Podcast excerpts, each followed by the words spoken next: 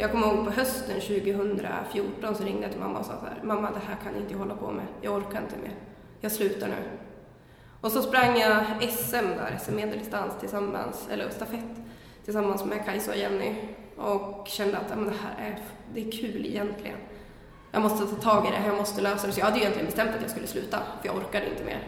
Men så på något sätt så gav de mig den här glädjen som man kan få av idrott och då ja, var det bara att bita i det sura äpplet och jobba sig tillbaka.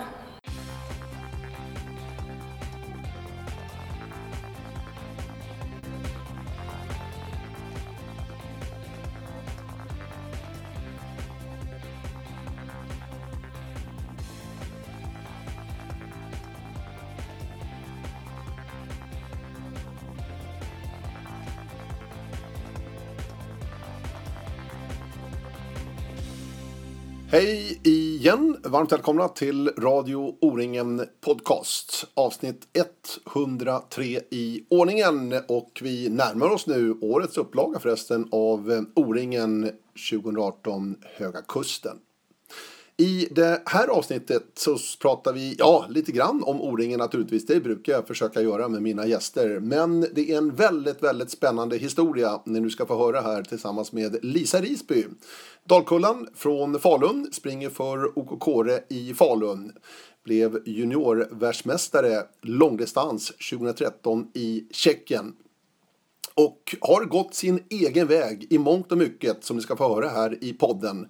Men efter den här framgången då 2013 som junior alltså med JVM-guldet i Tjeckien så drabbades Lisa av eh, ja, utbrändhet är väl det bästa ordet egentligen. Handlar mycket om vikt, utseende, ätstörningar och annat. Väldigt, väldigt spännande att lyssna till och Lisas resa då. Det tog nästan tre år att eh, bli kvitt det här och nu är hon ju tillbaka igen, verkligen med besked. Lisa Risby, väldigt kul att se. Så att det är en väldigt, väldigt spännande podcast här ifrån Radio O-ringen med Lisa Risby alltså, boendes i Göteborg där hon studerar men springer för moderklubben OK Kåre i Falun. Och till att börja med Lisa, berätta vem du är. Hur beskriver du dig själv? Men gud vilken fråga. Nej men jag är väl en ganska glad tjej från Dalarna. Gillar att springa, helt klart. Ja. Men du har bott i Göteborg väldigt länge, men du känner fortfarande Dalkulla? Ja, herregud ja. Göteborg är ju en, en eh, skollösning kan man väl säga snarare. Mm. En, en permanent mm. boende för min del. Vi återkommer till skola, utbildning och Göteborg tänkte jag Lisa. Först och främst tänkte jag börja så här, för att jag är ju uppvuxen 60-70-talet. Och för mig är namnet Risby väldigt hårt förknippat med längdskidåkning. Ja, men precis. Berätta om det här, hur hänger det ihop allting? Försök att förklara. Um, vad är du vill hänga Nej, men jag tänkte bara, alltså, Risby var väldigt mycket i längdskidåkning mm. men när jag växte upp. Mm. Ja. ja, precis. Det var de ju. De åkte ju en hel del. Det är dina föräldrar? Ja, precis. Ja. Men uh, har man vallat mycket så vill man inte valla mer. Så är det bara. Så mm. uh, då försöker man få ungarna att göra någonting annat som är lite enklare, tänker jag. Men det var väl ändå mycket skidåkning för er när ni växte upp i ja. Risby? Ja, jo absolut. Men jag tror faktiskt aldrig jag har reflekterat över att mina föräldrar har varit bra på skidåkning. Det är bara... Mamma och pappa pratar aldrig om det. De gör inte det? Nej, det får du fråga, det får du gräva fram liksom. Ja, så är det så? Alltså? Ja, ja, ja. ja. Uppvuxen i Falun? Yes. Orientering kom tidigt in i livet? Absolut. Jag tror eh, mamma hade nybörjarkurs liksom, när jag satt på ryggen. Så jag har varit med sedan jag var verkligen jätteliten. Mm. Hur har resan varit då? Så att säga? Har du känt hela tiden att du varit med och tampats och varit duktig? Absolut inte. Jag var helt ointresserad när jag var mindre så. Jag, var, jag, jag, jag hade väl någon sån här äh, i bakhuvudet att jag var tävlingsinriktad så. Men jag var ju helt, jag kommer ihåg det var någon gång på något, eh, ja, då sprang jag med D10, då stod jag i diket liksom och lekte med någon pinne, hade jag liksom blivit distraherad med kom Tove och sprang förbi med världens fart. Jag tänkte, men herregud vad håller hon på med liksom? Det var ju liksom, det var ju bara någonting man var ute och gjorde. Det var, jag, jag var inte alls så överdrivet intresserad så. Så det växte fram senare, liksom, att jag konstaterade att det var nog ganska kul ändå att tävla. Jag har alltid liksom tränat och så, men det var väl egentligen inte förrän jag sprang D18 och jag konstaterade att herregud, det här är jag ganska bra på, det är ganska kul liksom. Och då började jag bli intresserad av att faktiskt tävla på riktigt. Mm. Höll du på med någonting annat också? Rent idrottsligt att säga? Ja, men jag spelade väldigt mycket bandy fram till det att jag var, slutade när jag var 17 tror jag, nej 19, jag kommer inte ihåg exakt. Mm. Men jag spelade väldigt mycket bandy då på vintrarna. Så höll jag på och red lite och så här, men det var ju liksom bara för att jag tyckte det var kul med djur. Men inget mer Mhm. allvarligt så. Mm. Men bandy alltså? Bandy, ja. Stor isbandy liksom? Yes. Inte ja, nej, nej, nej, absolut inte. nej, ute på plan. Men hur kom det sig? Eh, nej, men det var min bror började med det och så var väl jag, eh, ja, gick väl jag på någon sån här eh, sexårsbandy och tyckte det var skitkul. Alltså bandy är verkligen en av de absolut roligaste sporterna i världen. Men jag är lite... Varför då? Ja, men det är ju, ja, men det är ju, alltså det är, det är fantastiskt kul. Det är en väldigt skön känsla det här att åka fort. Och sen så tror jag liksom just det här lite att kunna vara lite så här kontaktsporten och det är så mycket, man får ut mycket så här aggressioner i den sporten och det, ja men det går fort och så här. Jag var väldigt dålig med klubba och boll så, men jag var ju ganska fysiskt stark så jag kunde ligga och åka fram och tillbaka på planen liksom så. Eh, men sen så passar det inte mig jättebra då för att i slutändan så är jag, jag är en individualist så lagsport är inte helt, helt optimalt för mig. Nej, du, du, du kände det någonstans alltså? Ja, men det var väl det här när man fick bollen och man insåg att jag hör faktiskt inte att folk säger passa mig. För att jag var liksom inne i mitt och jag skulle göra min prestation. Eh, och då fattar man att jag är kanske inte riktigt en, en lagspelare på det sättet. Men orienteringen är väldigt bra så för att du får den här lagkänslan i med alla stafetter. Eh, men du ska ändå ut och göra ditt eget lopp men du springer för någon annan och det tycker jag är en perfekt så här, kombination av lagkänsla och individuell prestation. Mm. Fler, har inte Lena Eliasson spelat bandy också? Ja, och Elin? Månsson. Och Elin Månsson, Ja, precis. Ja, ja, ja. Herregud. Just det, det är flera. Ja. är du Falu, var du Falu, BS eller? Eh, ja, delvis. Men eh, i slutet spelade jag för Karlsbedens IK. Mm. Just det. Vad spelade du på planen? Vad, vad var din position i bandy? Det finns något som heter halva. Ja, jag var väldigt mycket halv. Precis, för de Ja. åker väldigt mycket. Och de här stora bågarna och sånt där. Precis. Ja, nej, men jag var mycket halv och så. Men det var lite, jag var ganska flexibel. De slängde runt mig på lite annat. Men jag var inte back någonting. Jag var ganska liten så att jag tror inte att jag var så bra på den positionen. Men bra på skridskor måste ha varit. Ja, men det, det var nog min styrka. Fortfarande? Ja, jo, men de kan åka skridskor. Det är ingenting som bara försvinner. Men gillar du att åka skridskor? Jag menar långfärdsskridskor och sånt där också? Ja, ja. Ja. Absolut. Du, eh, idrottsgymnasiet, Mm, nej, det blev inte det för dig? Nej. Nej. nej. Inget sånt. Var det, ett själv, var det ett val du gjorde eller sökte du? Eller hur, hur? Eh, nej, men först var det mina föräldrar tyckte att jag var för omogen för att flytta hemifrån där när jag var runt 15-16 år. Så att då sa de tyvärr nej. Men med öppningen att om du kan söka år två liksom. Men då konstaterade jag själv att det kanske är ganska bra att vara hemma för jag är inte redo att ta hand om mig själv. Så då blev jag kvar hemma själv. Mm. Så självmant ja, i andra ansökning liksom. Mm. Mm. Men det går ju bra att gå den vägen ändå. Absolut. Eh, jag eh, har inte lidit av det utan jag tror att jag hittar min egen trygghet då jag har blivit enormt bra på att träna själv.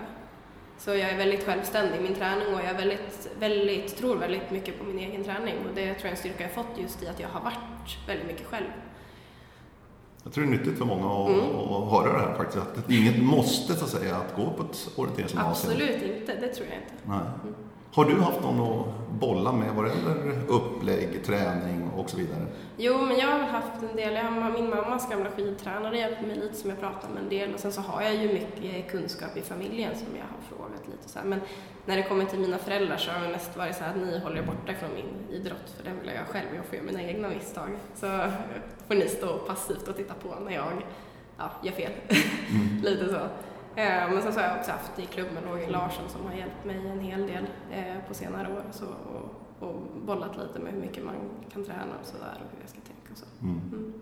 Har det liksom rullat på hela tiden? Du haft några större motgångar liksom? Ja, det, det har absolut inte rullat på, så funkar inte livet. Nej. Eh, Så är det bara. Jag gick in i en ordentlig ja, utbrändhets och överträningsperiod när jag ja, 2014, 2013, i slutet på 2013, 2014. Då mådde jag riktigt dåligt och det tror jag tog nästan tre år att bli av med. Så det har varit en, det var en väldigt slit till den dagen nu liksom, till jag sitter här. Vad var orsaken till att det här inträffade och hände då? Ja, men dels så tror jag det var när jag var yngre så tänkte jag mycket på utseende, jag tänkte mycket på vikt eh, och då så äter man medvetet mindre. Sen tror jag väl när liksom hela den här situationen bröt ut så tror jag egentligen inte, då tänkte jag inte så mycket på det. Men jag var van vid att äta på ett annat sätt. Jag tränade enorma mängder och min kropp hängde inte med. Så jag gick ner jättemycket i vikt, blev må jättedåligt och det funkade ingenting. Hur tar man sig ur det här? Alltså, det är en lång resa ja, säger du men ja. alltså, det, är, det är väldigt tufft. Ja, alltså det är jättesvårt. Eh, och jag tror liksom man blir lite brännmärkt för resten av sitt liv när man har gjort en sån här rejäl nit. Eh, så, men det handlar ju mycket om att vänta ut, våga. Jag gjorde ju fel, jag tävlade.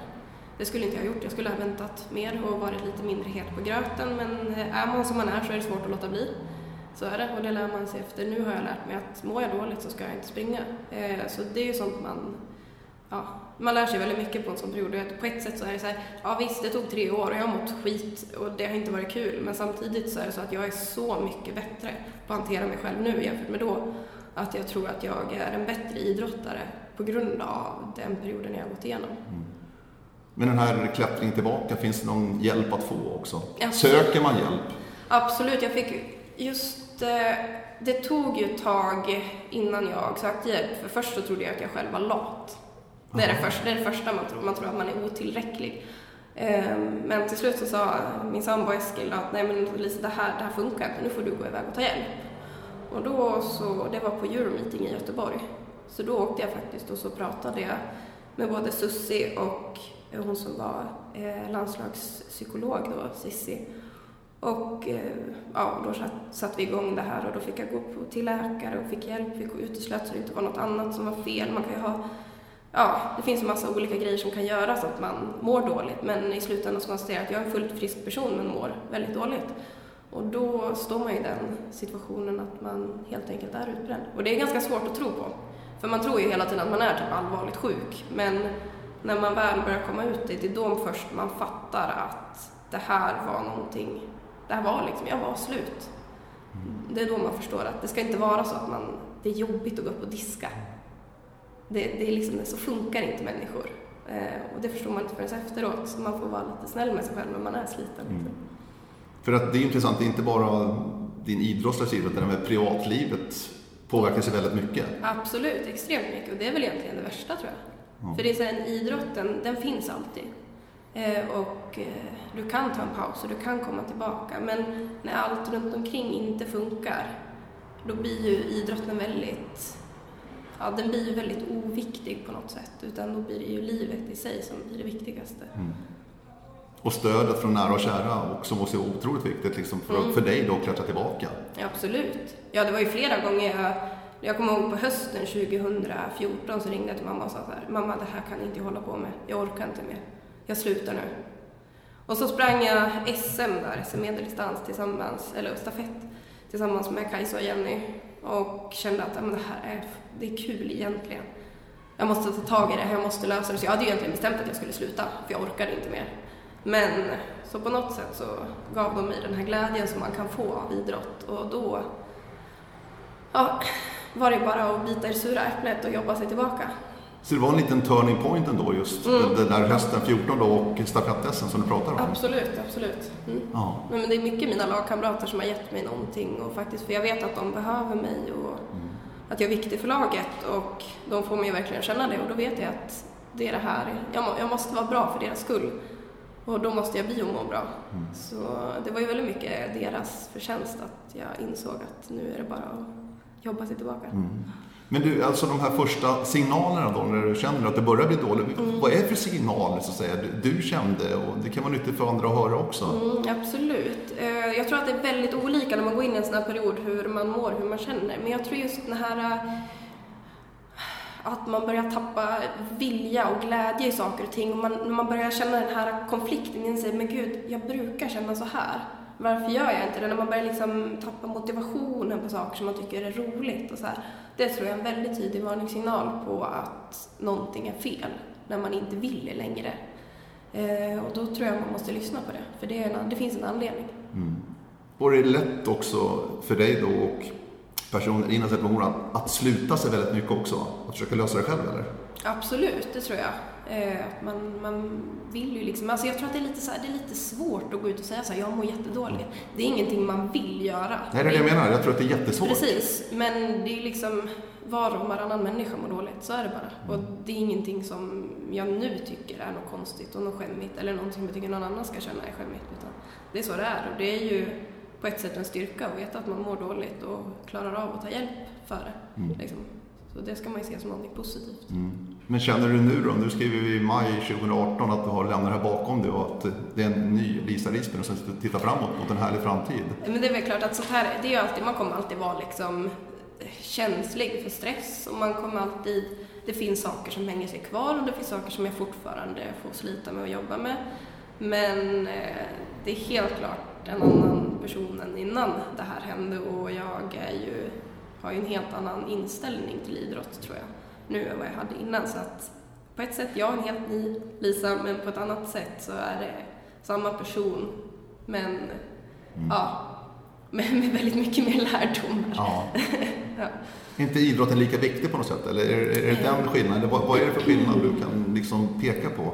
Jag tror skillnaden är väl kanske att jag har blivit extremt mycket bättre på att förstå mina egna beteenden. Och när jag orienterar så är jag extremt mycket mer medveten om vad jag gör och varför jag gör saker. Och jag är väldigt bra på att gå upp på morgonen och känna efter på vad är kul, vad som är kul, vad jag vill göra, vad som känns bra. Och jag blir mycket bättre på att träna. Jag vet när det här, det här känns fel nu, jag borde inte göra så. Ja. Så jag är väldigt bra på att liksom lotsa mig själv genom livet på rätt sätt och då blir man också bättre. Och jag tror på ett sätt att man värderar lite annorlunda. Om saker och ting har gått väldigt illa och man börjar bli liksom orolig för att andra saker i livet liksom inte funkar, så blir idrotten på något sätt eh, Alltså jag vet att det inte är hela världen. Går det dåligt, ja, men det, det är ju trist och hela den där. Men i slutändan så är det ju fortfarande så att det finns mycket annat att, att glädja sig åt i livet än bara att vara framgångsrik i mm. idrott. Ja, verkligen. Vi träffades i Luganda här, nu är du tillbaka i landslaget också mm. som senior den här gången. Eh, jag vill ändå backa till 2013, för att det var ändå ett stort år idrottsligt för dig då innan den här smällen kom då i slutet av samma år. När du vann junior-VM-guld i Tjeckien, långdistansen, och silver på medeldistansen. Mm. Hade det någon orsak, tror du, till de, de här problemen som du sen stötte på då? Samma år faktiskt, bara ett halvår senare. Ja, jo men det är väl klart. Jag... Någon prestations, alltså det här att oh, wow, jag ju bäst i världen liksom. Nej, inte det. Nej. Absolut inte. Men däremot så året innan så såg jag ju, jag, jag gjorde ett, alltså ett otroligt dåligt lopp på JVM året innan, men såg att innan jag gjorde det här så var jag riktigt bra. Så jag fattade ju att jag kan vinna det här. Och jag blev nog väldigt inglasad. Jag, kunde, alltså jag tränade ju så extremt mycket och jag, hade liksom, jag tappade lite så här referensram. Jag kommer ihåg att jag brukade tävla emot mig själv att okej, okay, ja, men den här veckan har jag 15 timmar. Ja, men då måste jag ju träna 17 timmar nästa. Så att det liksom, det bara liksom blev som en stor sörja. Jag bara eh, ökade och ökade i träning. Så det blev väl kanske lite det här att mitt fokus var så extremt starkt på att jag ville vinna det där JVM. Att det var som att jag, jag såg inte mig själv utifrån. Och det var nog svårt att säga till mig. Jag tror ingen hade kunnat backa mig. Det hade man kunnat försöka med, men jag tror ingen hade lyckats. Ja. men vad minns du från det där junior-VM-guldet då i Tjeckien, långdistansen? Oj, ja, jo men det var ju det var jättekul. Men jag kommer ihåg att jag vaknade på morgonen och kände så här, idag vinner jag. Det gjorde du? Ja. Häftig känsla. Ja, det var jättehäftigt. Eh, så det var ju liksom på något sätt min dag. Och jag visste att det skulle vara min dag. Och det är väl så man också vinner, tror jag. Mm. Men kände du också en, en, en, stolthet också efter att allt arbete har lagt ner så att säga och, och få lyckas på det här sättet? Ja, men absolut. Det, det tror jag nog. Jag var ju enormt fysiskt stark. Mm. Eh, och det var det som jag tror gjorde att jag kunde vinna den, den dagen. Liksom. Eh, men jag tror just, just som jag var då så tror jag inte jag reflekterade så mycket över det. Alltså. Jag tyckte det var kul att jag hade vunnit men jag tror jag inte, jag var nog inte den som satt mig ner och bara åh hur känns det här nu? Jag funkade inte riktigt så. Men silver också den där veckan då individuellt på medeldistansen. Det var en grymt bra vecka för dig där nere i Ja, Tjeckien. absolut. Ja, fantastiskt bra. Eh, under de här åren sen då, du har ju ändå haft ett liv utanför också idrotten med studier då och eh, varit i Göteborg. Eh, vad läser du? Jag läser geologi. Mm. Vad innebär det? Vad, vad ska du bli när du blir stor? Oj, ja precis. Eh, nej men geolog.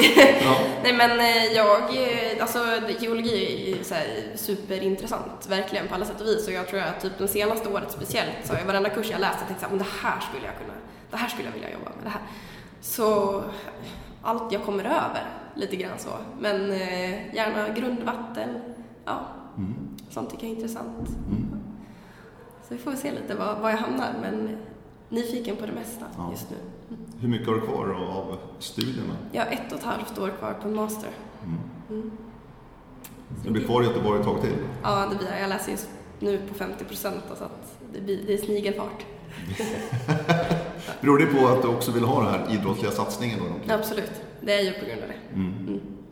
Och som sagt, var med här under EM i Lugano. Hur skönt var det att få ta den här platsen till, till de här EM-tävlingarna här i Lugano, Schweiz? Ja, för mig var det en enorm prestation, för jag har varit skadad hela vintern. Så jag hade precis kommit igång i löpningen. Eh, och det var väl kanske inte, jag visste ju att springa bra så, så kommer jag vara tillräckligt bra. Det trodde jag nog inuti mig. Men jag vet att jag kan vara ganska snurrig tekniskt, speciellt när jag inte har sprungit så mycket. Jag är en sån här eh, eftersäsongsperson, jag behöver ganska lång tid att komma igång. Eh, så jag tror just det här att jag ställer mig på startlinjen och bara nej, nu ska du springa bra. Det är det enda du ska göra. Och jag sprang tekniskt, jag sprang bra, jag stressade aldrig genom loppen. Så för mig var det, det var en fantastisk prestation i mitt fall. Vad är det för typ av skador du har haft under vintern? Jag har haft problem med ett knä. Jag fick, tog en MR i höstas och hade ett ödem i knäskålen.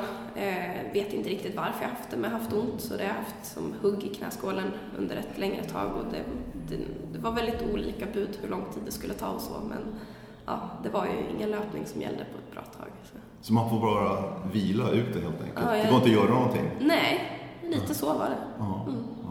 Hur hanterar du sådana här skade, skadeperioder när man liksom bara vill ut och träna för att förbereda sig inför säsong? Ehm, Jag har aldrig varit skadad på det sättet tidigare. Men alltså förvånansvärt bra tycker jag. Eh, Jag kommer ihåg att jag var skitförbannad på kvällen. Då ringde ortopeden så sa han så här, nej det här kan ta 6-12 månader. Då var det som att jag bara, vad i hela... Och jag blev så upprörd och arg för det hade äntligen gått bra en period. Och då tänkte jag att det komma det här. Men sen så var det liksom på kvällen, ja då var jag fortfarande lite arg. Så på morgonen, dagen efter tänkte jag så här, jäklar vad bra jag ska bli på att cykla nu. Nu ska jag bara cykla och cykla och cykla och cykla. Och så ska jag bli bättre och bättre och bättre på det. Och sen så har jag cyklat och cyklat och cyklat och det har gått ganska bra, tycker jag. Inomhus mot testcykel alltså? Jajamän. Inte så roligt. Nej, men vi var på Teneriffa också i nästan en månad och cyklade, jag och Eskil, så att det funkade, ja, nej men det funkar bra tycker jag. Jag eh, gav mig tusan på att jag skulle bli bra på att cykla, så jag hade ett mål med det, att jag skulle bli riktigt bra på det och ja, hade en sån här wattmätare som Eskil hade köpt, så jag kunde hela tiden se att jag blev bättre och bättre, så det var ganska kul. Ja. Så det har, det har varit din alternativträning, cykling, eh, vattenlöpning? Nej. jag har bara cyklat. Du har bara cyklat? Otroligt! Men det är lite andra, mus muskulärt är det ju andra grupper som används för cykling jämfört med löpning tänker jag. Ja, ja, ja, men jag mådde ju ganska dåligt veckan efter EM-testerna. Jag hade ju träningsvärk överallt. Förstår du? Ja. Ja. Titta framåt nu då, Lisa. Vad, vad ser du framför dig? Nu är du frisk i alla fall och kan ju springa. Mm, precis. Men vad, vad ser du framför dig vad det gäller din idrottsliga karriär? Ja, men det... Jag eh, satsar ju på att bli väldigt bra. Liksom. Det, det är ju helt klart. Annars skulle jag inte träna så mycket som jag gör. Jag skulle inte slita så hårt för det. Eh, sen så vet man ju aldrig vad som händer längs med vägen. Men som det ser ut nu så är det klart att jag satsar på att ta mig till VM, springa bra där, springa bra på söndag främst nu då. Eh, men så får vi se lite vad, vad, hur det funkar, hur det går för mig just nu. Mm. På söndag, alltså långdistansen, där kommer att komma lite senare. Så att, då får ni titta resultaten, hur det gick för Lisa. Precis. Helt enkelt. eh, Schweiz, vi kan ju prata om det ändå. Alltså här nere i Schweiz då, där inte helt överraskande schweizarna är väldigt, väldigt duktiga. Väldigt svåra att eh, slå. Så är det ju. Terrängen är annorlunda jämfört med den skandinaviska. Hur tycker du att du hanterar de här typen av terräng här nere i Schweiz? Ja, alltså jag tycker ju just den här som är på lång... Medeldistansen är ju en, en historia sig, den tycker jag är svår. Eh, den har jag svårt för att få ihop. Och, eh, Vad beror det då på? Ja, men det, Vad är det som gör det svårt, Alltså, det var väl egentligen när jag kom i mål så insåg jag det. Alltså, jag borde, jag måste ha tränat, eller det var ju liksom så jag behövde träna mer i den typen av terräng för jag gjorde helt enkelt fel val. Mm. Och ja, jag gjorde egentligen ganska, liksom, när jag stod där så gjorde jag ju val och, och genomförde dem bra förutom på två kontroller. Men jag tappade mycket tid för att jag, det var fel. Och då får man ju bara bita i det och konstatera att det här måste jag bli bättre på. Eh, men långdistansen är ju lite annan typ av terräng och det är ju någonting jag känner mig väldigt bekväm med egentligen. Ska jag säga. Mm. För du vann ju ditt JVM-guld och Tjeckien är ju också i kontinental, även om det är Tjeckien, det är en kontinental och kanske mer liknande det på söndag då, som du pratar om. Mm, precis. Ja. Nej. För att medeldistansen visar ju också att schweizarna hanterar det här väldigt, väldigt bra. Mm. Vad är det som är så svårt i den typen av, för det var väldigt, kvalet var väldigt, väldigt brant Mm. i de här sluttningarna. Och det är vi inte alls vana vid. Men det tycker jag egentligen, det känns helt okej. Okej, Ja, men det var ju så här, ja, okej, du har en, en sluttning, du har en brant, du är på en sten, det finns ingenting däremellan. Du kan inte göra något annat än att gå på riktning. Ja, det är inte så mycket att göra. Eh, det tycker jag är ganska skönt, för då, ja, har du ingenting, då är det ju ingenting du har att jobba med. Så då är det ju bara att köra liksom. Eh, men medien var ju väldigt, eller finalen var ju väldigt skild ifrån kvalet. Så jag skulle säga att kvalet var ju mer likt det vi ska göra på långdistansen Mm. än finalen. Absolut. Mm. Eh, inför Lettland då och VM i början på augusti. Det blir också tufft. Japp. En annan typ av tuffhet i sig, men det, är en annan terräng i Lettland. Är det någonting som kan passa dig, tror du? Men jag sprang väldigt bra i Lettland på världscupen i höstas så eh, men den tror jag jag kan hantera ganska bra. Det, det känner jag mig ändå skapligt trygg på fram till VM-testerna och sådär. Eh, Så det tror jag kan, kan gå bra. Du, eh, du är tillsammans med Eskil Kinneberg, norrman. Hur mycket norska traditioner och annat tvingas du genomlida? Ingenting. Allvarligt? Inte ens 17 maj? Jo, men han fyller ju år då. Ja, just det, det. Så, nej, men jag Så har, lämpligt. nej, men vi har aldrig varit, vi har aldrig träffat varandra på hans födelsedag eh, hittills. Det är så? Jo, en gång. På 10 mila i Falun. Jaha, Då det var, det var, ja, då fyllde han ju år då. Ja, just det. Mm. Ja. Är kring där. Men eh, nej, men vi har aldrig träffats på hans födelsedag. Jag, jag, jag, nej, jag har inte behövt så mycket traditioner. Så nej. Men inget norskt inkluderat? Jag tänk- Jag tänker mat och andra traditioner sådär. Nej. Han bor ju i Sverige då, Ja, jag vet så det. får ju han anpassa sig. Ja. Så det är inte så mycket norskt där alltså? Mm. Nej. Nej, men vi hade en diskussion om macklunch. Det har vi haft. eh, Och då så sa väl han att han saknade att äta macka. Eh, Och så sa jag så här, om jag vill äta varm lunch och om jag lagar varm lunch, kommer du äta då? Ja, det är klart jag kommer. Då sa jag, ja men då får vi göra det tillsammans. Och så var väl inte någon mer diskussion på det. Så, Nej. ja, så Okej. det blir väl varm lunch Ja, just det. Du, eh, O-ringen. Mm. Har du något skönt minne från O-ringen? Ja, det finns väl många. många. Hur många har du varit med på? Du har varit med på ganska många va? Ehm, ja, men jag måste ha sprungit första när det var i... Alltså jag är ingen bra på sånt här år och vad jag har gjort och så. Men... Eh, Eksjö kanske? Nej, det måste ha varit i Mohed första gången. Mm, 2006? Ja, Ja, det måste ha varit första gången tror jag. just det. Ja. Kan hända. Vad kan du ha varit då? då? Jag, 2006? var, jag kanske var... Åh, jag var gammal? Det vilket 18? eh, Vad är jag? 25? Ja. 25, 25 eh, minus... Vad var 13 13? va? Mm. Något sånt ja, Mm. precis. Ja, du var 30, du, du var inte med som ännu yngre alltså? Nej. Nej, jag var Nej. inte med så mycket. Nej. Min familj är ingen sån här inbiten-orienterad familj som åker runt på grejer hela tiden. Nej, Nej. nej. Har du vunnit O-ringen någon gång? Ja, När var det? Men gud. Ja, Ja, just det, du måste ställa frågan Ja, år. precis. Men ja, var, bara- var var det? Ja, men det var väl 2013? Jo, men då vann jag. Jo, då vann jag. 2013? Ja, 2013. Uppe i Boden? Ja, Ja. ja men det gjorde jag. Ja, men jag vet inte, jag ska inte, man, man kan lika gärna säga fel. Nej. Jag har inte så jättebra koll på resultat. Men det är ju det året du har lyckats allra bäst med, eh, verkligen. Ja, som junior i alla fall. Ja, definitivt. Mm. Eh, vad betyder det då, O-ringens seger totalt? För att det brukar vara ett fint minne för många, om man lyckas vinna totalt O-ringen. Speciellt i en elitklass. Ja, men jag ska vara helt ärlig så minns jag inte ens upploppet. Det gör inte det? Nej, jag kommer inte, men jag är inte bra på att komma ihåg sånt Nej. där. Nej. Du släpper sånt där bara? Ja, jag, jag, Bara titta framåt. Ja, jag går vidare fort. det är nog helt sant. Jag vet egentligen inte varför, men, nej, men det var säkert, alltså, det, det var kul. Men jag, jag minns det inte jättemycket. Nej. tror jag. Det var länge sedan. Ja. Ja. Men O-ring som företeelse då? Vad innebär det för dig? Ja men det är, det är ju jättekul. Jag tycker ju om långdistans och så. Det har varit lite svårt de senaste åren för mig då, på grund av att jag haft lite problem och så. För att det blir för mycket tävling för mig eh, under en längre period. Men eh, det är ju helt klart en väldigt, väldigt rolig typ av tävling. Och det är någonting som, ja det är, det är väldigt ovanligt liksom. En Mm. ovanlig typ av tävling. Eh, så nej men den är häftig. Mm. Tycker jag är kul. Mm. Men i år, tveksamt. I år ska jag springa. Du ska springa i år? Ja, ja. Vad kul. Absolut. Ja. Mm. Vad är det som lockar? Ja, men det är ju så, alltså den typen av terräng, den är ju jättesvår och det är någonting som jag inte känner mig helt bekväm med, men det är ju, det är ju så fint så det är ju, även om man är lite, lite orolig tekniskt över det så är det ju helt klart värt att åka dit. Mm. Du, en sån här vecka när ni är på ett mästerskap med svenska landslaget och den stöttapparat som finns runt omkring. Vad gör ni? Vid sidan av tävlingarna då som, de dagarna är väldigt speciella, men i övrigt, vad hittar ni på? Oj, alltså det där är jätteolika. Jag är en sån här person som lägger mig på sängen. Det är så? Ja, jag är svinlat så. Ehm, Jag tycker att det är bra och Alltså jag har inga problem med det. Vissa blir så här, de vill göra massa saker hela tiden. Men jag är mer sådär så jag kan gärna sitta och titta på serier och vara lite i fred. Och, så. Mm. Men annars är det väldigt uppstyrt så att säga när man är ute på ett mästerskap så här med tider och passa och annat. Nej, då skulle jag väl säga att det kanske är raka motsatsen. Att det blir mer så här att ja, men många har olika planer. Så här, vissa måste göra så för att bli bra, vissa måste göra så. Så det blir väldigt så här, flexibelt att försöka göra det så bra som all, eller för alla. Så det blir väldigt mycket mer avslappnat egentligen skulle jag säga. På träningsläger så blir det vi måste åka vid den här tiden och då ska alla vara där. Vid den här tiden ska alla vara där. Nu är det lite mer att man har sin egen individuella plan och så får man respektera varandra Mm. i vad man väljer att göra. När det gäller dina förberedelser då, Lisa, Mm. inför en tävlingsdag. Mm.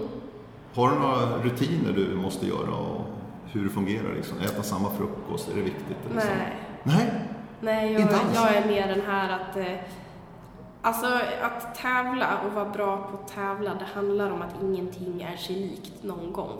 Det händer så mycket hela tiden och det, det, blir, helt, det blir omkastningar. Man kanske har varit skadad innan, man kanske har varit sjuk innan.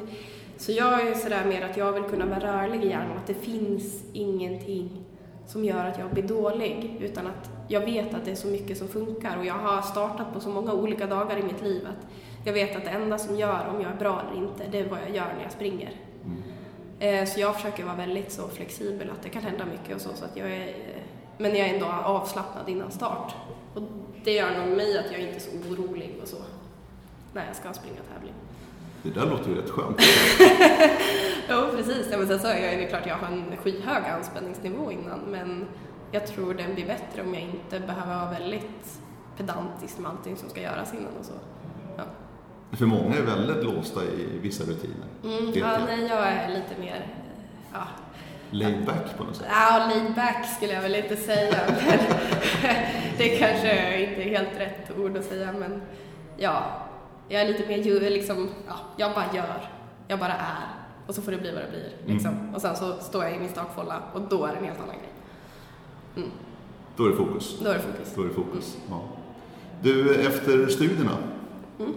Blir eh, ni kvar i Göteborg eller vill du eh, flytta uppåt Dalarna igen? Eh, Ja, alltså det där är ju en bra fråga. nu så här, med, med, med, med risk för att eh, förstöra min relation här då. Nej. eh, nej, men jag vill, vill väl gärna kunna tävla och träna ihop med klubben på orten. Det, det vill jag verkligen. Men vi två i förhållandet, vi har inte bestämt riktigt vad vi ska göra. Eh, men men det kan nog finnas en ganska stor risk för att vi bor isär ett tag. För att jag vill kunna träna och tävla tillsammans med mina klubbkamrater och så får han göra färdigt det han ska göra där Mm. han är. Och så får vi kanske komma tillbaka till varandra senare i livet. Det får vi se. Hur mycket har Eskil kvar av sina studier? Eh, han blev faktiskt Han är klar nu kanske? Ja, eller ja, vi får väl se då. Men han har en, fått sin kandidat precis då. Mm. Vad kul. Mm. Ja, Så vi får väl se vad som händer spännande. sen. Vi, Verkligen. vi är lite så här, ja, han ska väl heltidssatsa nu och jag ska plugga lite nu så får vi se vad som händer. Mm. Vi får ta det som det kommer. Ja, ja, det låter super. Mm. Du, Lisa Risby, stort tack. Väldigt trevligt. Det var en stark berättelse på många sätt och vis verkligen. Men nyttig att höra, verkligen. Eh, lycka till framtida, det här året nu, 2017 till att börja med. Se om vi ses i Lettland Mm. till sommaren. Det hoppas jag. Stort tack. Mm, tack så hemskt mycket. Radio O-ringen Podcast. Som vanligt så kan ni höra av er till radio o-ringen.se. Vi hörs framöver. Hej då!